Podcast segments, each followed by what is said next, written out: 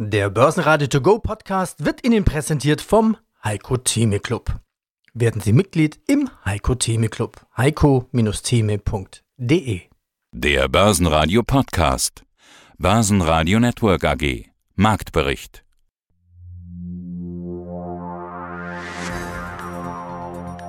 Unsicherheit über den weiteren geldpolitischen Kurs in den USA drücken auf die Stimmung.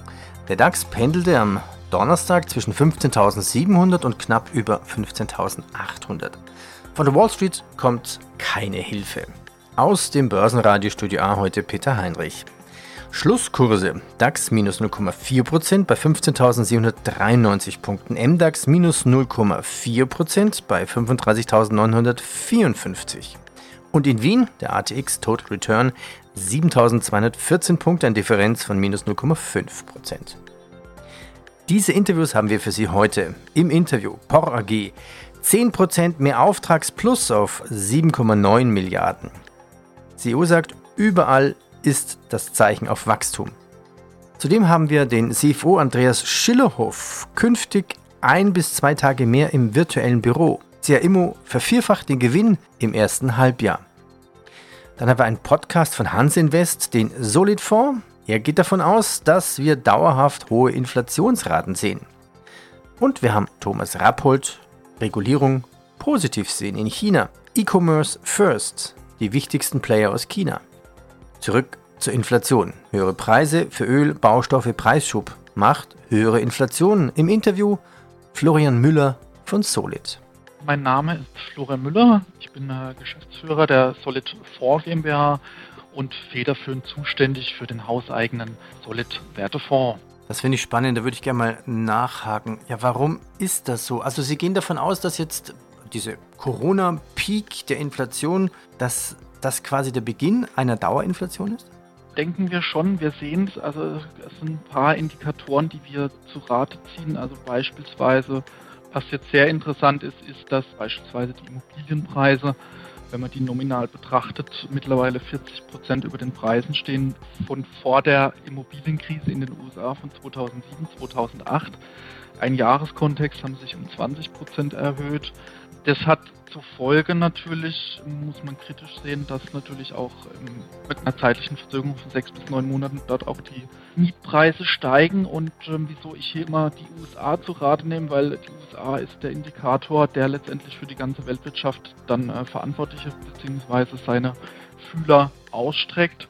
Hier in Deutschland sehen wir es speziell bei den Spritpreisen, die jetzt gegenüber letztem Jahr teilweise um 30, 40 Prozent gestiegen sind, vorhin angesprochen haben, die Lebensmittelpreise deutlich nach oben sind und wir haben gerade bei Dämmmaterial, Baustoffen, ähm, Komponententeile, wie gesagt, derzeit auch einen Engpass, was diese Preisdynamik natürlich nicht ins Stocken gerät, sondern das Angebot sinkt. Die Nachfrage ist weiterhin gegeben, sodass das natürlich ein perfekter Nährboden ist für weiter steigende Preise. Ja, mein Name ist Thomas Rappold, ich bin Investment Advisor für Technologieindizes. Lassen wir uns heute über China sprechen. Vor allem die Technologiebranche wurde ja von den chinesischen Behörden unter die Lupe genommen. Börsengänge mussten abgesagt werden, Firmen wurden zerschlagen, boomende Krypto-Mining-Unternehmen an vielen Stellen wurde da der Boden entzogen. Das klingt nach einem Schlag der kommunistischen Partei gegen die Privatwirtschaft. Also da gab es bisher in den letzten Wochen und Monaten viele Schlagzeilen. Thomas, wir haben eine Hörerfrage und der Hörer stellt die Frage, bitte befragen Sie Ihren Experten zum Thema China-Aktien aufgrund der chinesischen Regulierung der chinesischen Regierung vor dem Hintergrund, dass immer mehr Großinvestoren wie Soros oder Casey Wood ihre China-Aktien abstoßen. Fließt denn derzeit wirklich viel Geld ab aus China? Ja, das kann man schon sagen. Das sieht man auch an den aktuellen Veröffentlichungen. Die amerikanischen Großinvestoren müssen ja in jedem Quartal melden, welche Investments sie getätigt haben, beziehungsweise von welchen Investments sie sich zurückgezogen haben, die sogenannten berühmten 13F-Filings, wo quartalsweise die amerikanischen Großinvestoren eben ihre Käufe und Verkäufe der amerikanischen Börsenaufsichtsbehörde SEC melden müssten, geht eben hervor, dass insbesondere drei große Hedgefonds-Schwergewichte, nämlich George Soros, Ray Dalio und Katie Wood, dort äh, massiv Bestände in ihren China-Positionen verkauft haben. Das hat natürlich auch zusätzlichen Druck äh, gebracht auf die Unternehmen Und ja, es ist richtig, dass sich da viele getrennt haben. Aber es gibt ja auch sehr, sehr bekannte Großinvestoren, nämlich namentlich der zweite Mann hinter Warren Buffett, nämlich Charlie Munger, der vor einiger Zeit ja massiv in Alibaba investiert hat äh, dort, also noch vor diesen Turbulenzen, weil er der Meinung ist oder war dann, dass Alibaba eben ja sozusagen einer der wichtigsten Picks ist und er geht ja, Charlie Munger geht ja bekanntlich noch konzentrierter bei seinen Investmententscheidungen vor als Warren Buffett. Und Charlie Munger hatte damals ja auch Warren Buffett vor über zehn Jahren das Investment bei BYD empfohlen, also bei, bei diesem Elektroautobauer, bei dem führenden in China, der auch ja nachhaltig Profite macht im Gegensatz zu Tesla beispielsweise und was ja zu sehr vielen Gewinnen, Investmentgewinnen bei Berkshire Hathaway geführt hat, also bei Warren Buffett. Also er versteht da schon etwas von seinem Geschäft, Charlie Munger, und insofern ja, gehen da die Meinungen auseinander, aber das bietet ja wiederum jetzt auch für Investoren eine Chance, sozusagen eine konträre Position hier einzunehmen. Die heutige Börsenlage wird ziemlich klar, wenn man sich die Gewinne und Verlierer ansieht. Covestro plus 0,2%, Deutsche Wohnen plus 0,2% und SAP plus 0,2%. Das war schon mit den großen Gewinnern. Die Verlierer Delivery Hero minus 3,2, Deutsche Bank minus 2,3 und die Allianz verliert 1%. Guten Morgen, mein Name ist Andreas Schillhofer, CFO der CAIMO in Wien. Die CAIMO managt und entwickelt Büroimmobilien.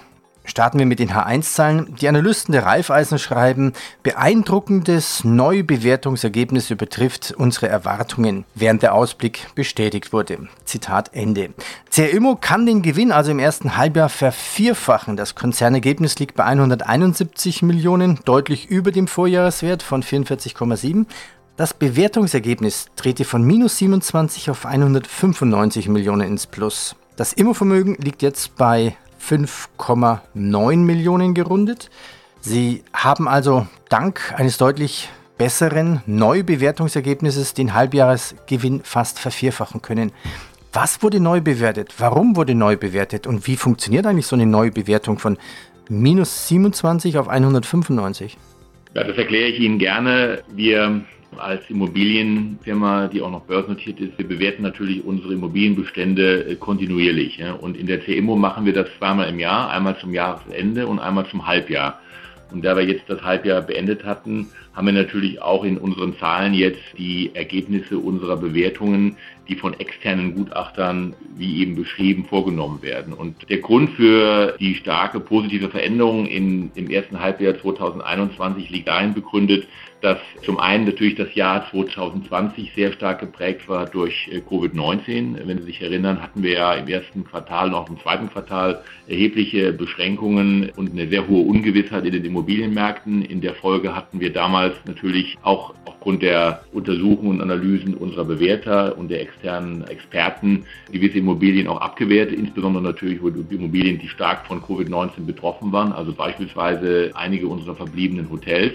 Und dieses Jahr ist natürlich ein ganz anderes äh, Bild, was sich da ergibt. Unser Bewertungsgewinn, wie Sie richtigerweise sagten, von netto 195,3 Millionen. Das ist ein Nettoergebnis, weil es gibt natürlich Immobilien äh, Neubewertungsgewinne und Neubewertungsverluste. Und dieses Nettoergebnis ist das, was dann auch in unserer Gewinn- und Verlustrechnung erscheint. Das liegt im Grunde, im Grunde an zwei Gründen. Das eine ist, und das hatten wir bereits im ersten Quartal berichtet, wir haben in Berlin Projektentwicklung auf den Weg gebracht, mit einem sehr bedeutsamen Mietvertrag, den wir unterschrieben haben. Und dieser Mietvertrag, der wertet natürlich das Projekt und damit auch das Grundstück auf. Und in der Folge hatten wir erhebliche Aufwertung bereits im ersten Quartal. Die ist in diesem Betrag bereits enthalten.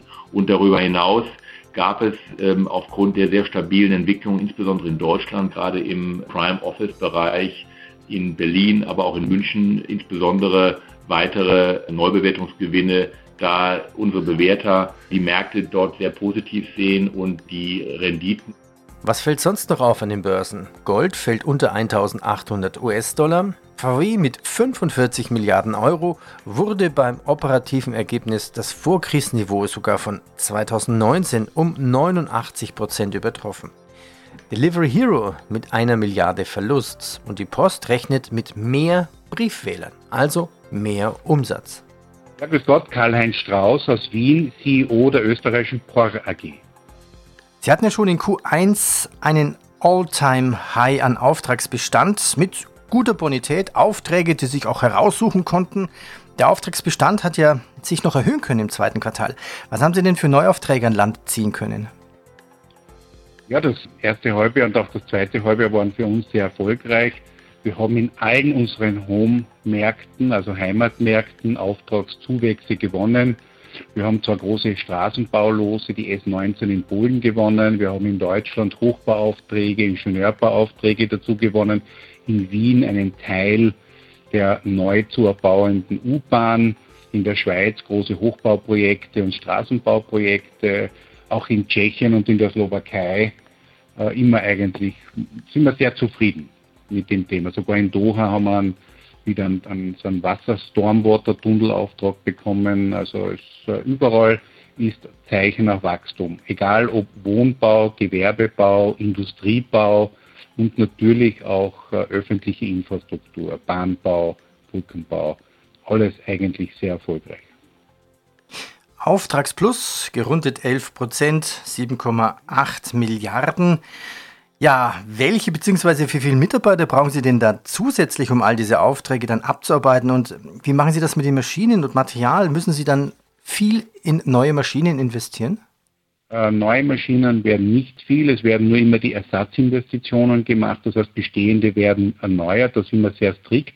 Die Bohr hat ja mit der Bohr Equipment Service, in dem unsere ganzen Geräte und Maschinen zu Hause sind, eines der modernsten M2M-Kommunikationssysteme. Dort werden jeden Tag alle Daten aller Maschinen aufgezeichnet. Wir haben genaue Programme jeden Tag, was jede Maschine leistet, was sie tut. Ungefähr 10.000 von rund 50.000 Maschinen und Geräten Stück haben auch ein GPS-Sender drinnen. Das heißt, wir wissen auch, wo sie sind. Es gibt immer wieder so kleine Diebstähle von Walzen, die finden wir, es waren mittlerweile 29 in den letzten zweieinhalb Jahren, aber wir haben jede wieder bekommen. Man sieht dann am Bildschirm, wo sie hingehen, meistens über Ungarn Richtung Serbien, werden dann von der österreichischen Polizei, der Grenzpolizei und den ungarischen Kollegen dann aufgebracht und sonst auch die Themen. Kommunikation unter den Geräten, genaue mit künstlicher Intelligenz alles ausgewertet, wann ist der richtige Zeitpunkt zum Verkauf, wann ist die Belastung überschritten etc.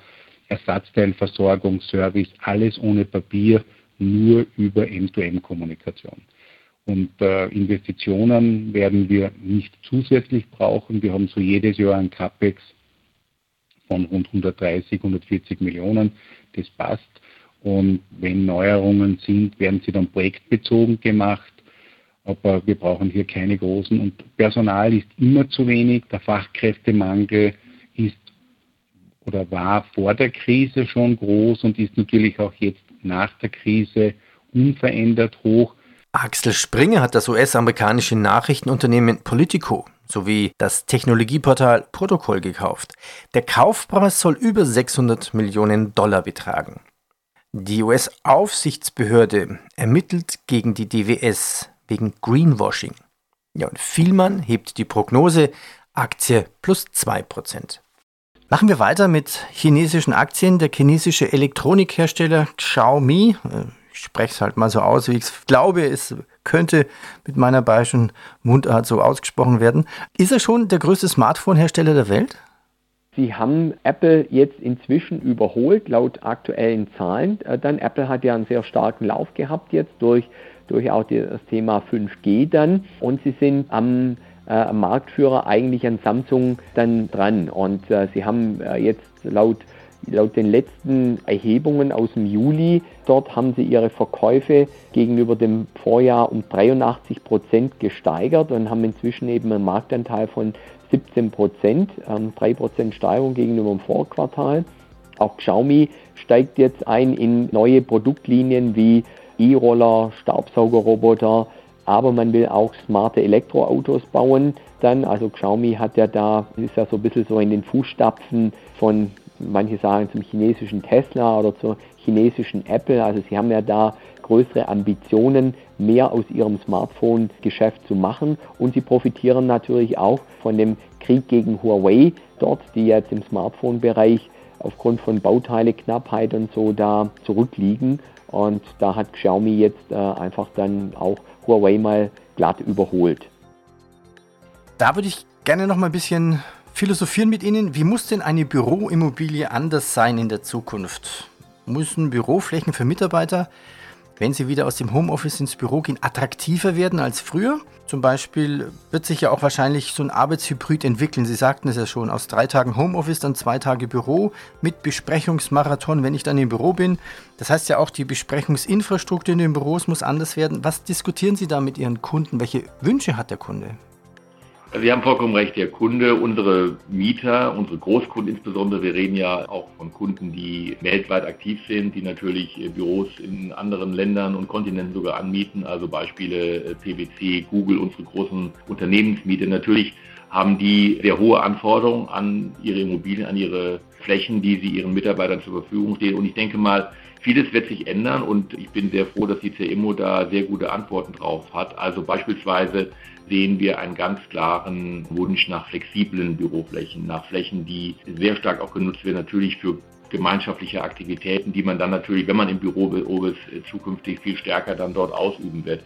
Die Mieter verlangen natürlich nach sehr sicheren Flächen, auch was das Thema Kontakte angeht. Wer weiß, ob diese Covid-19-Pandemie sich, äh, sich, noch, sich noch länger hinzieht. Also das ganze Thema Sicherheit, Sauberkeit, Flexibilität, aber auch natürlich Lebensqualität und angenehme Flächen, also insbesondere die Begrünung von Büroflächen, die, die steht für uns sehr, sehr hoch in der, in der Liste an Mieterwünschen. Also wir, wir leben Mieter, die natürlich gerne, wenn sie im Büro sind, auch nach außen gehen können, die beispielsweise gerne auch eine Terrasse hätten, Balkone hätten. Also das war ja früher nicht Bestandteil von klassischen Büros, ja, und wir müssen schauen, und das tun wir jetzt auch in einigen Projekten, äh, beispielsweise mit unserem Projekt äh, Grasblau in Berlin, wo wir diese Attribute, die ich gerade genannt habe, sehr stark integrieren. Ne? Insbesondere das Thema Verbindung mit der Natur, sehr starke Begrünung, aber auch die Möglichkeit, dass sich Menschen auch in Innenräumen, aber auch in Außenräumen aufhalten können und ihrer Arbeit nachgehen können.